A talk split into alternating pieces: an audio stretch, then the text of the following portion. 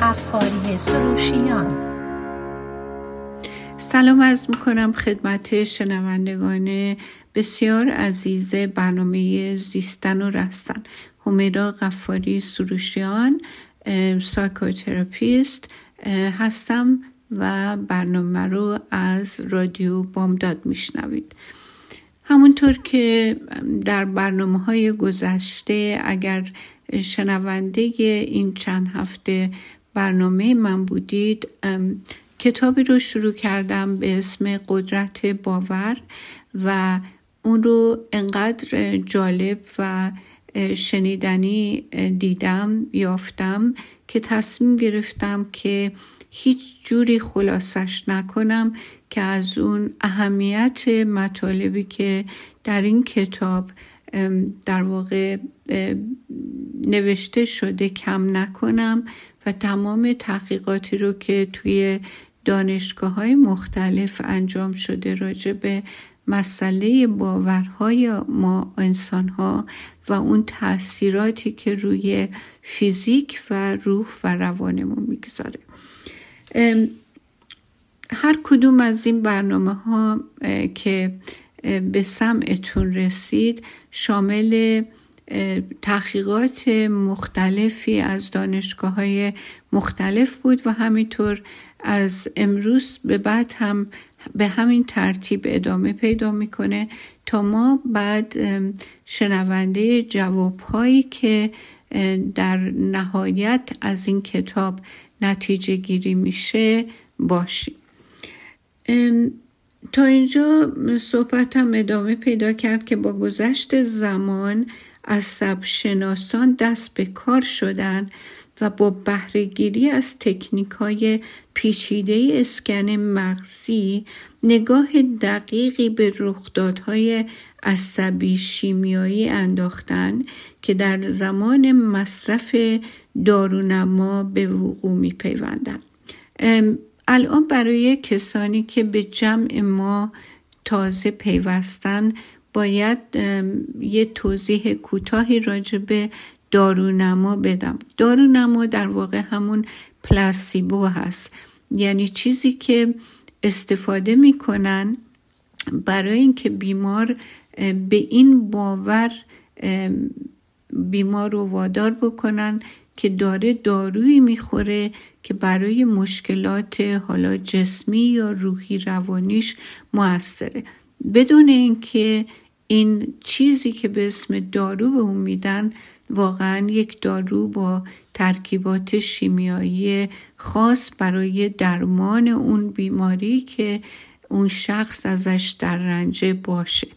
چیزی شبیه دارو بدون اینکه خواص دارویی داشته باشه رو بهش دارو میگن حالا اومدن با اسکنهای مغزی خواستم ببینن که مصرف این دارونماها چه تغییرات عصبی شیمیایی در بدن می‌ذاره.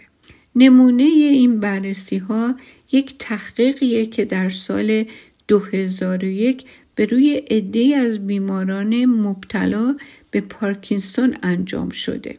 این بیماران پس از تزریق سالین سالین در واقع همون دارونما هست که خاصیت دارویی نداره ولی بیمار فکر می‌کنه که تحت درمان دارویی قرار گرفته. بعد از اینکه این رو در مورد بیماران پارکینسون امتحان می‌کنن ببینن خیلی از مهارت های حرکتی خودش رو این بیماران خودشون رو این بیماران به دست آوردن. چند سال بعد دکتر فابریوزیو محقق ایتالیایی که از پیشتازان تحقیقات حوزه دارونما به شمار میره تحقیق مشابهی رو برای بیماران پارکینسون انجام میده و برای اولین بار می‌تونه تاثیر دارونما رو برای نورون ها نشون بده. او تو تحقیقات خودش علاوه بر ببخشید. او تو تحقیقات خودش علاوه نوروبیولوژی مقوله انتظار یعنی پدیده که روی بیماران مبتلا به پارکینسون ازش اثر گذاشته بوده نوروبیولوژی شرطی سازی کلاسیک رو هم مورد بررسی قرار میده. یعنی چین؟ یعنی همون پدیده که ایدر چند سال قبل به واسطه اون در موشهای آزمایشگاهی حالت تهوع ایجاد کرده بوده. این دکتر در یکی از پژوهش ها به افراد تحت آزمایش دارویی به نام سوماتریپ ببخشید. این فارسی نوشته یه کمی خوندن سخته.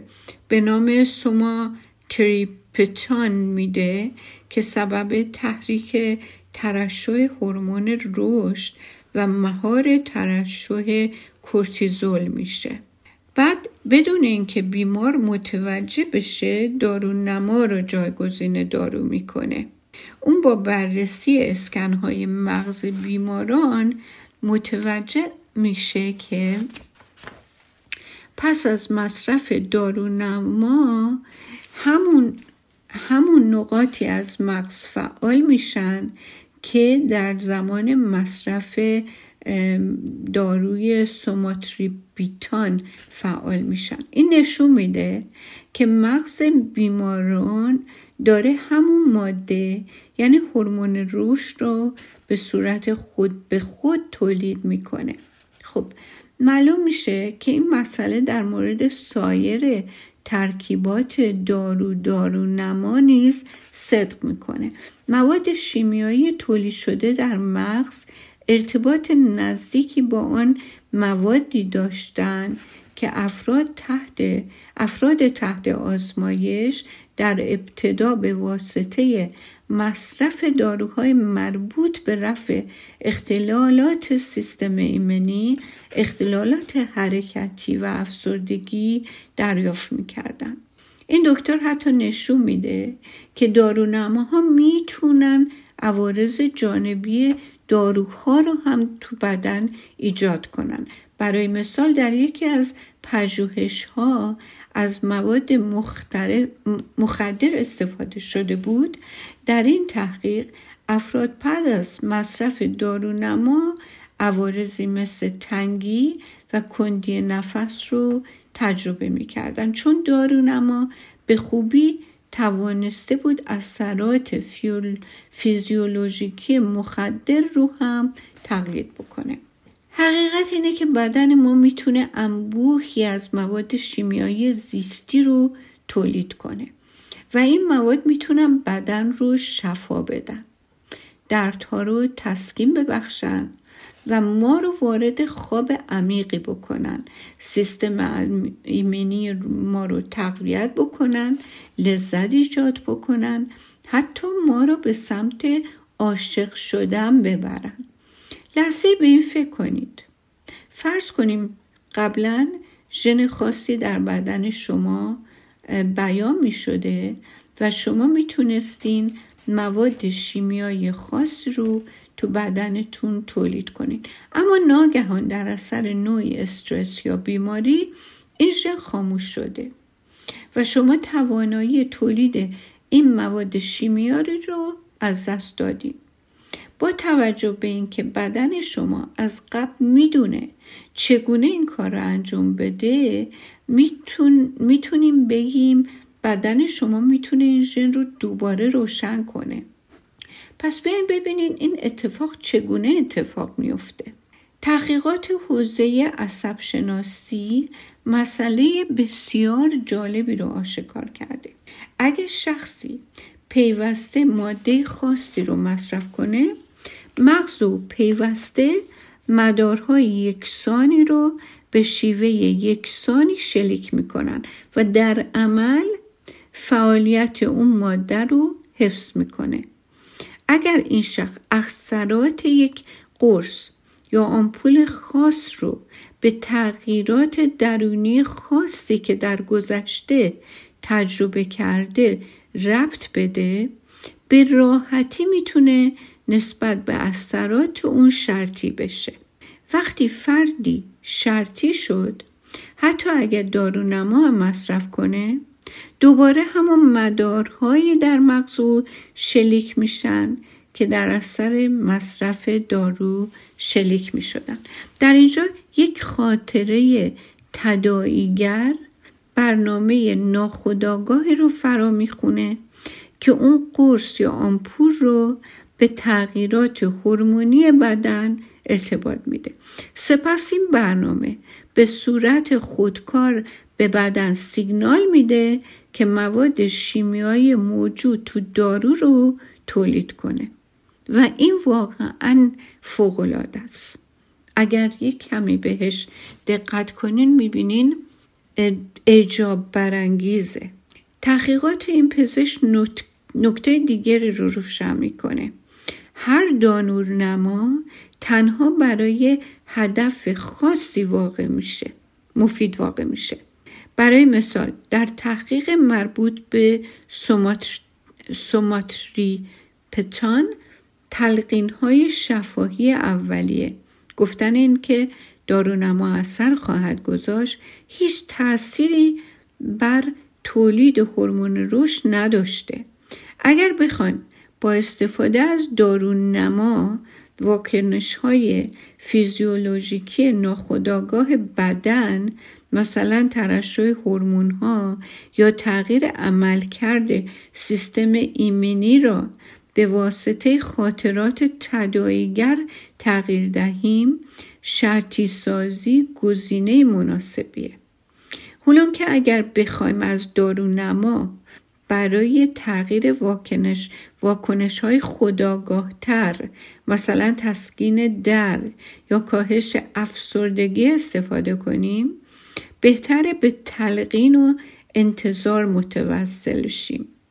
به همین دلیل این پزشک اصرار می کرد که فقط یک واکنش پلاسیبو وجود نداره بلکه چندین نوع واکنش پلاسیبو وجود داره. پلاسیبو باز هم اینجا اشاره کنم مسئله یعنی معنیش یعنی همون دارونما یعنی چیزی رو به خورد بیمار بدی که اون فکر کنه داروه در, در حالی که هیچ قدرت و قوت دارویی در اون ماده که به این مریض میدی نداشته باشه. در سال 2010 دکتر تد کی کپچاک استاد دانشگاه هاروارد مطالعه راهنمایی رو انجام داد که نشان می‌داد. حتی اگه فرد بدونه که در حال مصرف دارونما هستش باز هم دارونما تاثیرش رو می‌ذاره. تو این تحقیق او و همکاراش به چهل بیمار مبتلا به سیندروم روده تحریک پذیر یعنی آی ببخشید. یعنی irritable ball syndrome این داروی دارونما رو به این افراد دادن. به هر بیمار یک قوطی داده شد که روی اون نوشته شد قرص دارونما. همچنین به اونا گفته شد که این قوطی حاول قرص های دارونمایی که از مواد بی اثری مانند قند ساخته شدن و تحقیقات بالینی نشان میده که این قرص ها به واسطه فرایندهای شفابخش متکی بر رابطه ذهن انسان با بدن بهبود قابل توجهی در علائم بیماری IBS یعنی Irritable Bar Movement Syndrome ایجاد می‌کنه.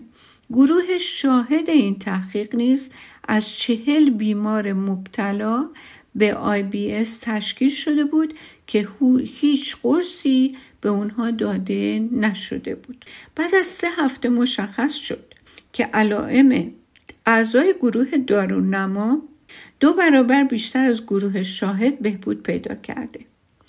کپچاک میگه این تفاوت با عملکرد بهترین داروهای IBS قابل مقایسه است.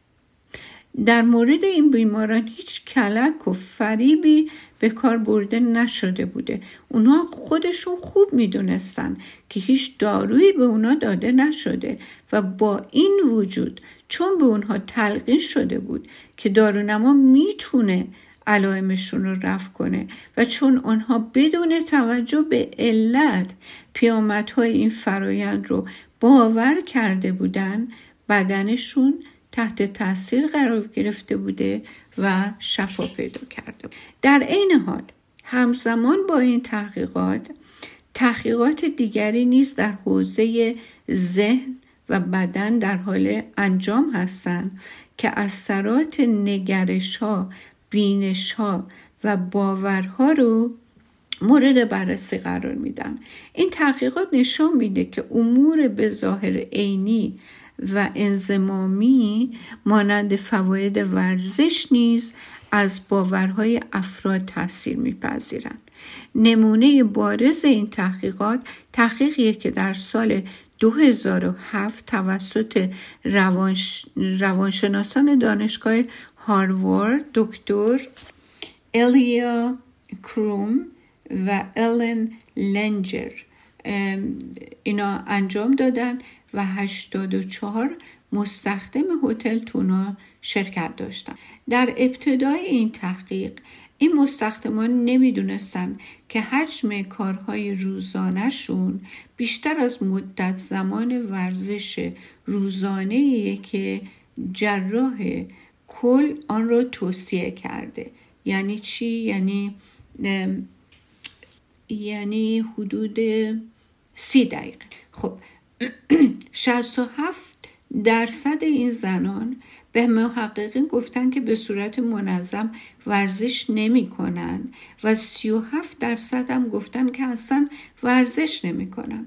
پس از ارزیابی اولیه گرام و لنجر مستخدما رو به دو گروه تقسیم کردن. اونها برای گروه اول توضیح دادن که فعالیت جسمی اونها مقدار کالری سوزی آنها رو مشخص می‌کنه و اونها در حین انجام کارهاشون بیشتر از مقدار مورد نیاز ورزش می‌کنن. آنها این اطلاعات رو به گروه دوم ندادن. این دو گروه در دو هتل مختلف کار می‌کردن. در نتیجه نمی‌تونستن با همدیگه گفتگو کنن. یک ماه بعد محققین مشاهده می‌کنن که اعضای گروه گروه اول با وجود اینکه هیچ ورزش اضافی انجام نداده بودند و عادتهای غذایی خودشون هم اصلا تغییر نداده بودند به طور میانگین یک کیلوگرم وزن کرده کم کرده بودند درصد چربی بدنشون پایین اومده بوده و فشار خون سیستولی اونها هم به طور میانگید ده واحد کاهش پیدا کرده بوده. اما اعضای گروه دیگه که اونها هم همین کار رو انجام می‌دادن هیچ تغییری نکرده بودن. این تحقیق نتایج تحقیق مشابهی رو تایید می‌کنه که پیشتر در شهر کبک انجام شده بوده در این تحقیق 48 فرد بزرگسال به مدت ده هفته در یک برنامه ورزشی حوازی شرکت کردند که در آن در هر هفته سه جلسه تمرین 90 دقیقه‌ای برگزار می شده. این گروه این افراد به دو گروه تقسیم شده بودند. محققین به گروه اول یعنی افراد شرکت کننده در آزمایش گفتند که هدف از این برنامه بهبود ظرفیت حوازی و سلامت فیزیولوژیکی بدن اونهاست. اما به گروه دوم یعنی گروه شاهد تنها در مورد فواید جسمی ورزش حوازی اطلاع داده بودند در پایان این ده هفته محققین مشاهده می کنند که ظرفیت حوازی هر دو گروه افزایش یافته بوده اما میزان عزت نفس تنها در افراد گروه اول به میزان قابل توجه افزایش یافته بوده. همونطور که این سه تحقیق نشون میده هوشیاری ما می‌تونه فی نفسه اثرات فیزیکی مهمی بر روی بدن و سلامتی ما بذاره. چیزایی که یاد می‌گیریم. زبانی که برای تعریف تجربه ما به کار میره و معنایی که به ما به توضیحات اراده ارائه شده نسبت میدیم همگی بر نیت ما تاثیر می‌ذارن و وقتی نیت قویتری در پس کارهای ما نهفته باشه به طور طبیعی نتایج بهتری خواهیم گرفت. خلاصه مطلب این که هرچه بیشتر با چیستی و چرایی مسائل آشنا بشیم چگونگی ها برامون آسونتر و کاربردی بیشتری دارن. چون هرچه بهتر از چیستی و چرایی کارمون سر در بیاریم نتایج بهتری خواهیم گرفت. خب حالا اگر اجازه بدیم من میرم یه بریک کوتاه می‌گیرم و برمیگردیم به دنباله برنامهمون ادامه میدیم. با من باشیم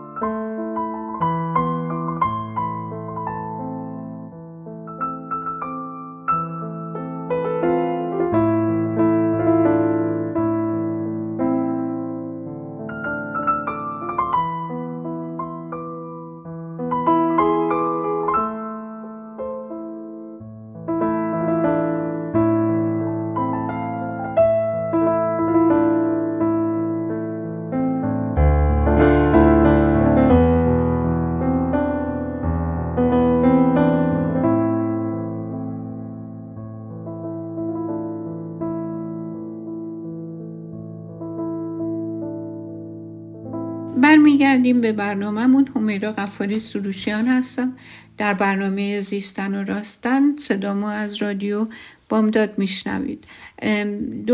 به دنبال برنامه ادامه میدیم. صحبتمون درباره کتابی به نام قدرت باور و مسئله این که چقدر باورهای ما می‌تونه به جسم و به روح و روان و احساس ما مرتبط باشه و تاثیر بذاره.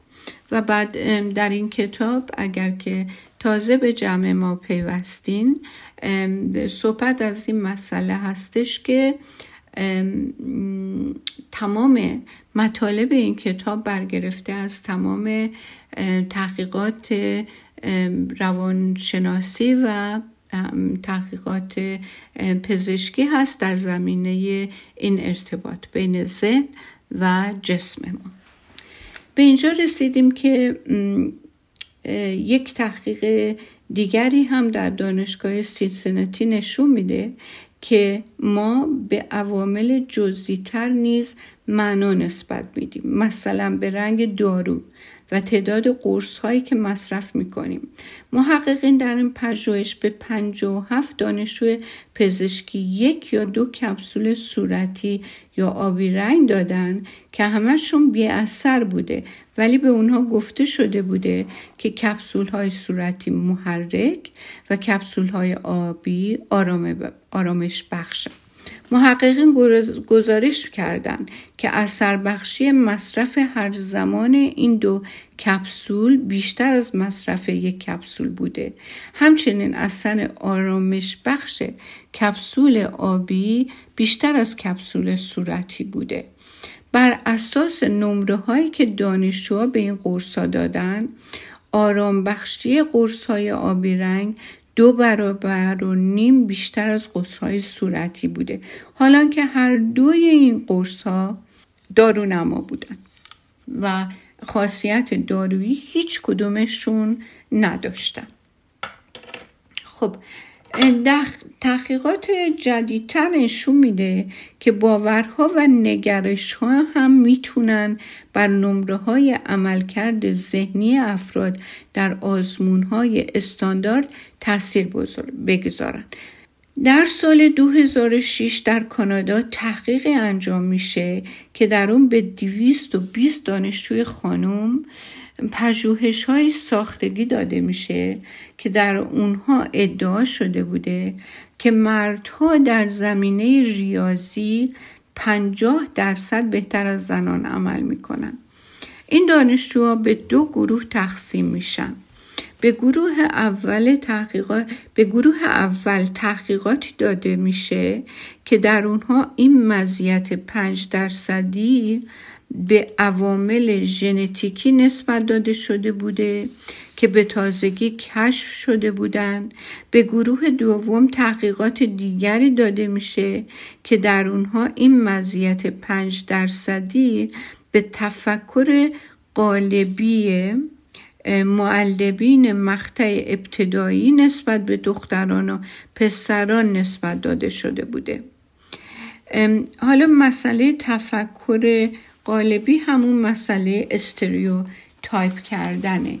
یعنی بر حسب این نظر گروه های از جامعه اشاره دارن که مانع قضاوت و شناخت منطقی افراد نسبت به دیگران شده و ویژگی های خاص را به تمام اعضای گروه و بعد نسبت میدن و اعضای دیگه گروه رو در واقع فاقد یک همچین استعدادها و برآوردهای می‌دونن. خب به گروه دوم تحقیقات دیگری داده میشه که در اونها این مزیت درصدی به تفکر قالبی معلمین مقطع ابتدایی نسبت به دختران و پسران نسبت داده شده بوده. سپس از این افراد امتحان ریاضی گرفته میشه. نمره خانم های گروه اول که فکر می‌کردن این مزیت به خاطر برتری ژنتیکیه از گروه دوم که فکر می‌کردن این مزیت به خاطر استریوتایپ پایین تر بوده. یعنی کسایی که فکر می‌کردن از نظر ژنتیکی مردا از نظر ریاضی قوی تر هستن این گروه از خانم ها درصد موفقیتشون در حل مسائل ریاضی کمتر بوده. تا اونایی که فکر می‌کردن این فقط یه باوریه که معلم ها یا افراد معمولی جامعه دارن و فکر می‌کنن که مردا تو مسائل ریاضی قوی تر هستن. اونهایی که فکر می‌کردن مسئله ژنتیکیه نمره کمتری میارن. اونایی که فکر می‌کنن که مسئله فقط طرز تفکر جامعه و دید اونها نسبت به تفاوت خانم ها و آقایون اونها نمره بالاتری میارن. اونایی که فکر می‌کردن ژنتیکه ضعفایی که داشتن رو حتمی و گروز ناپذیر می‌دونستن و طوری عمل کرده بودن که واقعا گویی از مردها ضعیفتر هستن.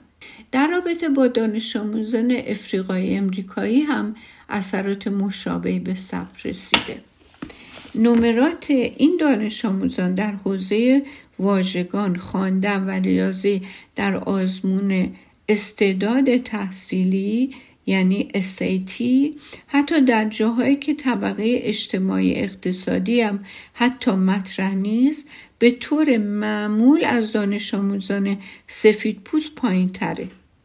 نمره های دانش آموزان سیاپوس در بیشتر آزمون های استاندارد به طور میانگین 70 تا 80 درصد از دانش آموزان سفید پوست همسنشون کمتره. دکتر کلود استیل روانشناس اجتماعی دانشگاه استنفورد معتقده که این پدیده به خاطر تاثیر خطر stereotype ایجاد شده بر اساس تحقیقات او دانش آموزانی که عضو گروه های با stereotype منفی ان اگه فکر کنن نمراشون در سایه این stereotype ارزیابی میشه عملکردشون نسبت به حالت عادی کمتر و نامطلوب تره دکتر استیل به همراه دکتر جاشوا آرونسون تحقیق مهمی انجام میده که در اون یک سری آزمون استدلالی واژگانی از دانشجویان سال دوم مقطع کارشناسی دانشگاه استنفورد گرفته میشه. تو این تحقیق به برخی از دانشجویان گفته میشه که هدف از برگزاری این آزمون سنجش توانایی های شناختی اونهاست و به این ترتیب ذهن دانشجویان رو نسبت به این تفکر در واقع پرایم می‌کنن که نمره سیاه پوستا از سفید پوستا پایین تر خواهد بود. به بقیه دانشجویان گفته میشه که این آزمون فقط یک ابزار تحقیقاتی بی اهمیته. در گروه اول دانشجویان سیاپوس نسبت به سفید پوستان که هم ترازشون هستن از نظر نمره استی نمرات پایین تری کسب می‌کنن اما در گروه دوم عملکرد سیاپوستا و سفید پوستا کاملا برابره و تفاوتی نداره. این نشون میده که تزریق فکر استریوتایپ تفاوت اساسی در نمره های ایجاد می‌کنه. در واقع پرایم کردن زمانیه که شخصی یا شیعی در محیطی تمام تدایی های سیمکشی شده مغز ما رو فعال کنه. مثلا مثل اینکه تصحیح کننده های آزمو فکر می‌کنن نمره دانشجویان سیاپوس از دانشجویان سفیدپوست پایین تره باعث میشه ما بدونیم که بدونیم طور خاصی عمل کنیم. مثلا نمره بالای کسب نکنیم. فرایند پرایم کردن درست مثل هواگیری تلمبه آب عمل می‌کنه.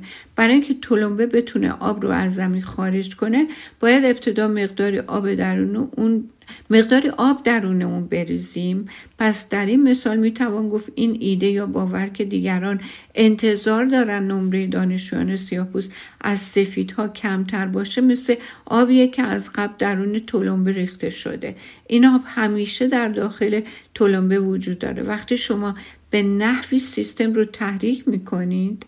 یعنی دسته تولمبره رو به پایین فشار میدین یا در آزمونی شرکت می‌کنین. تمام افکار رفتار عواطف مربوطه رو برمیانگیزین و دقیقا همون چیزی رو می‌گیرید که از قبل در درون سیستم وجود داشته و منتظر خروج بوده. خواه این خروج آب باشه خواه خروج نمره پایین تر بیاین لحظه به این فکر کنین. بیشتر رفتارهای خودکار ناشی از پرایم کردن به واسطه برنامه ریزی های ایجاد میشه که اغلب در پشت صحنه هوشیاری ما صورت می‌گیره. پس آیا میشه گفت ما prime شدیم تا در تمام طول روز بدون اینکه بدونیم به صورت ناخودآگاه رفتار؟ استیل این اثر رو در گروه های stereotype شده دیگرم تکرار می‌کنه. استیل میاد این بار از گروهی از مردان سفید پوست و آسیایی که ریاضیشون قوی بوده امتحان ریاضی می‌گیره او به عده از مردان سفید پوست میگه که عملکرد آسیایی ها کمی از سفید پوستا بهتره در پایان این عده نسبت به مردان سفید پوست گروه شاهد عملکرد ضعیفتری داشتن.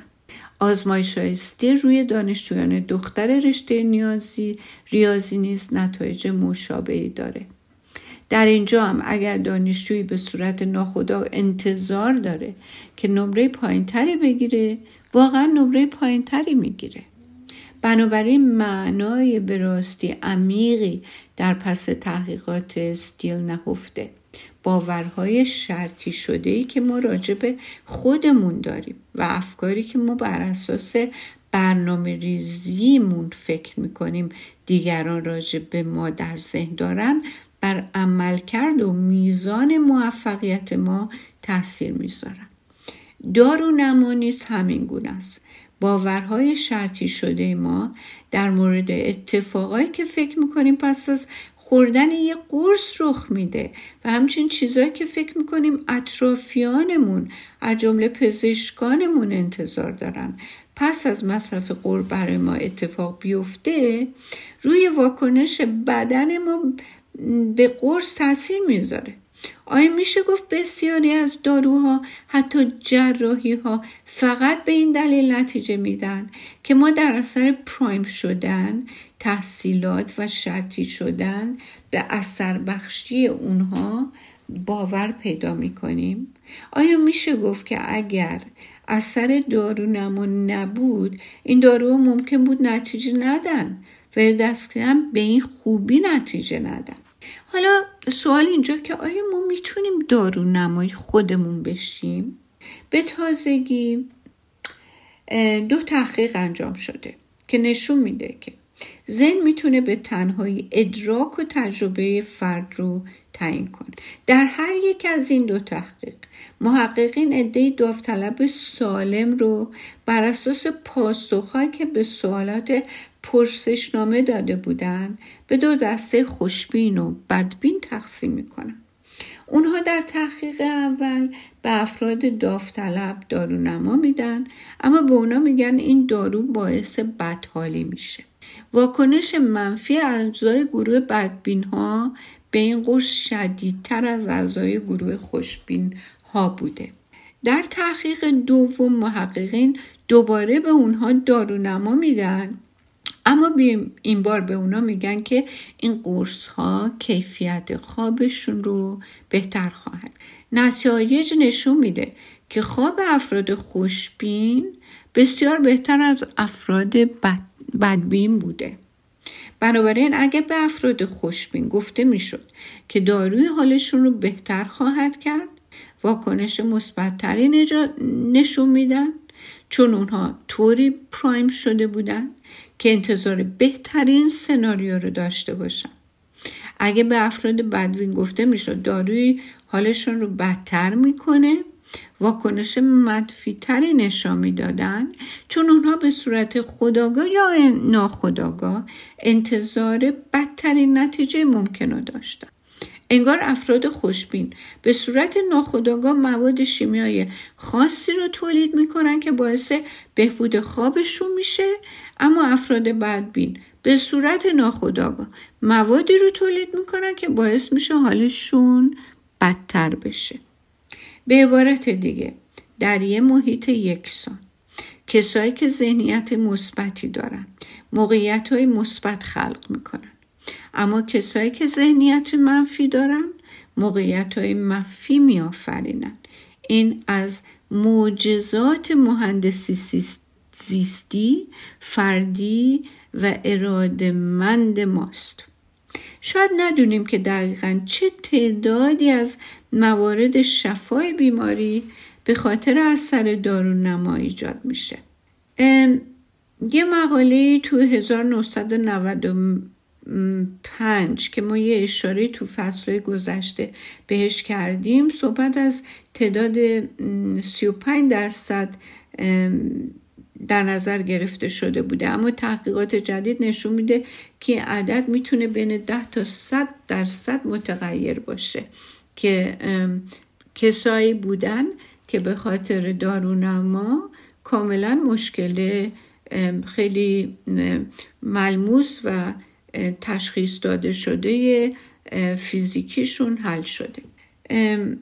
اما تعداد کلی موارد واقعا قابل توجه. با توجه به این مسئله باید از خودمون بپرسیم که چه درصدی از بیماری و ناخوشی ها به خاطر اثرات منفی افکار یعنی به خاطر اثر نوسیبو ایجاد میشه. نوسیبو هم که توضیح دادم درست برعکس پلوسیبوه یعنی نوسیبو یعنی چیزی که مسئله دارویی نداره هیچ خاصیت دارویی نداره. ولی اگه داده بشه و گفته بشه که این حال تو رو بدتر می‌کنه یا عوارض جانبی بدی داره با وجود اینکه خاصیت دارویی نداره ولی در بیمار ایجاد عوارض جانبی می‌کنه. جدیدترین تحقیقات علمی حوزه روانشناسی تخمین می‌زنه که حدود 70 درصد افکار ما منفی و زائدن.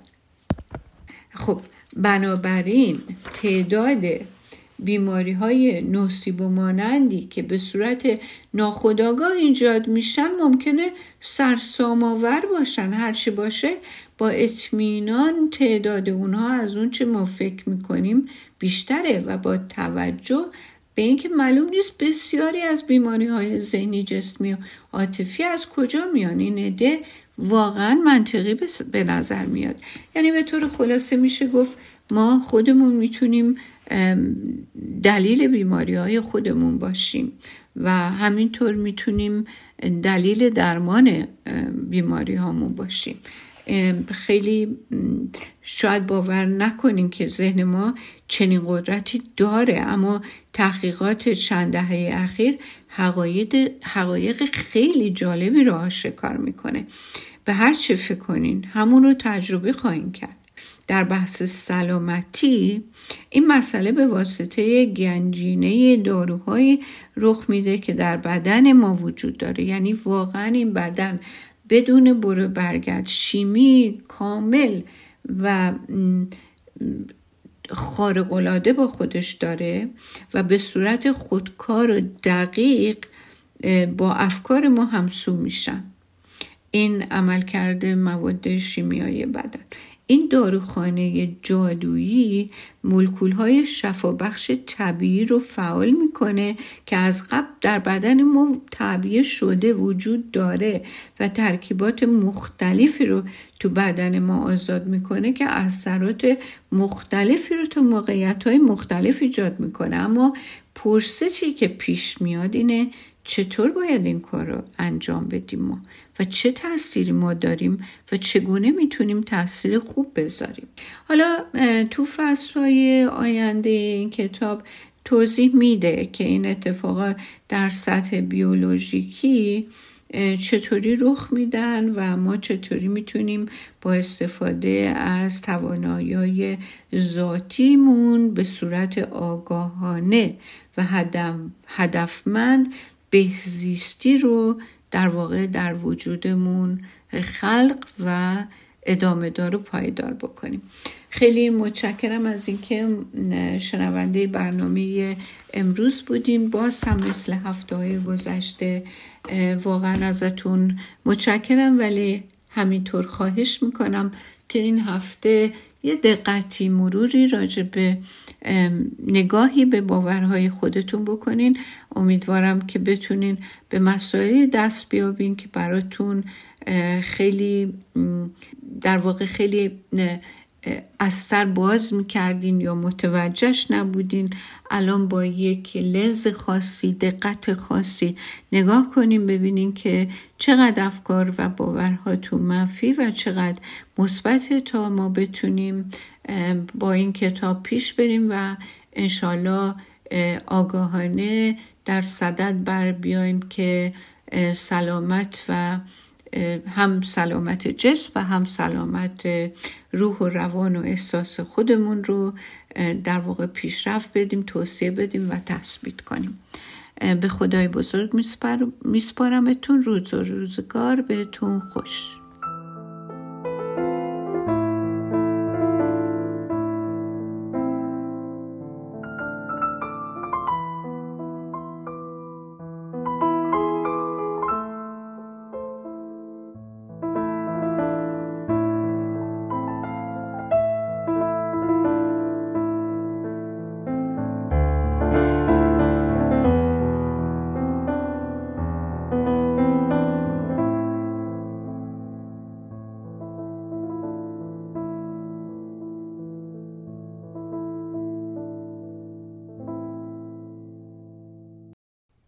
رادیو بامداد صدای ما و شما با زبانی آشنا.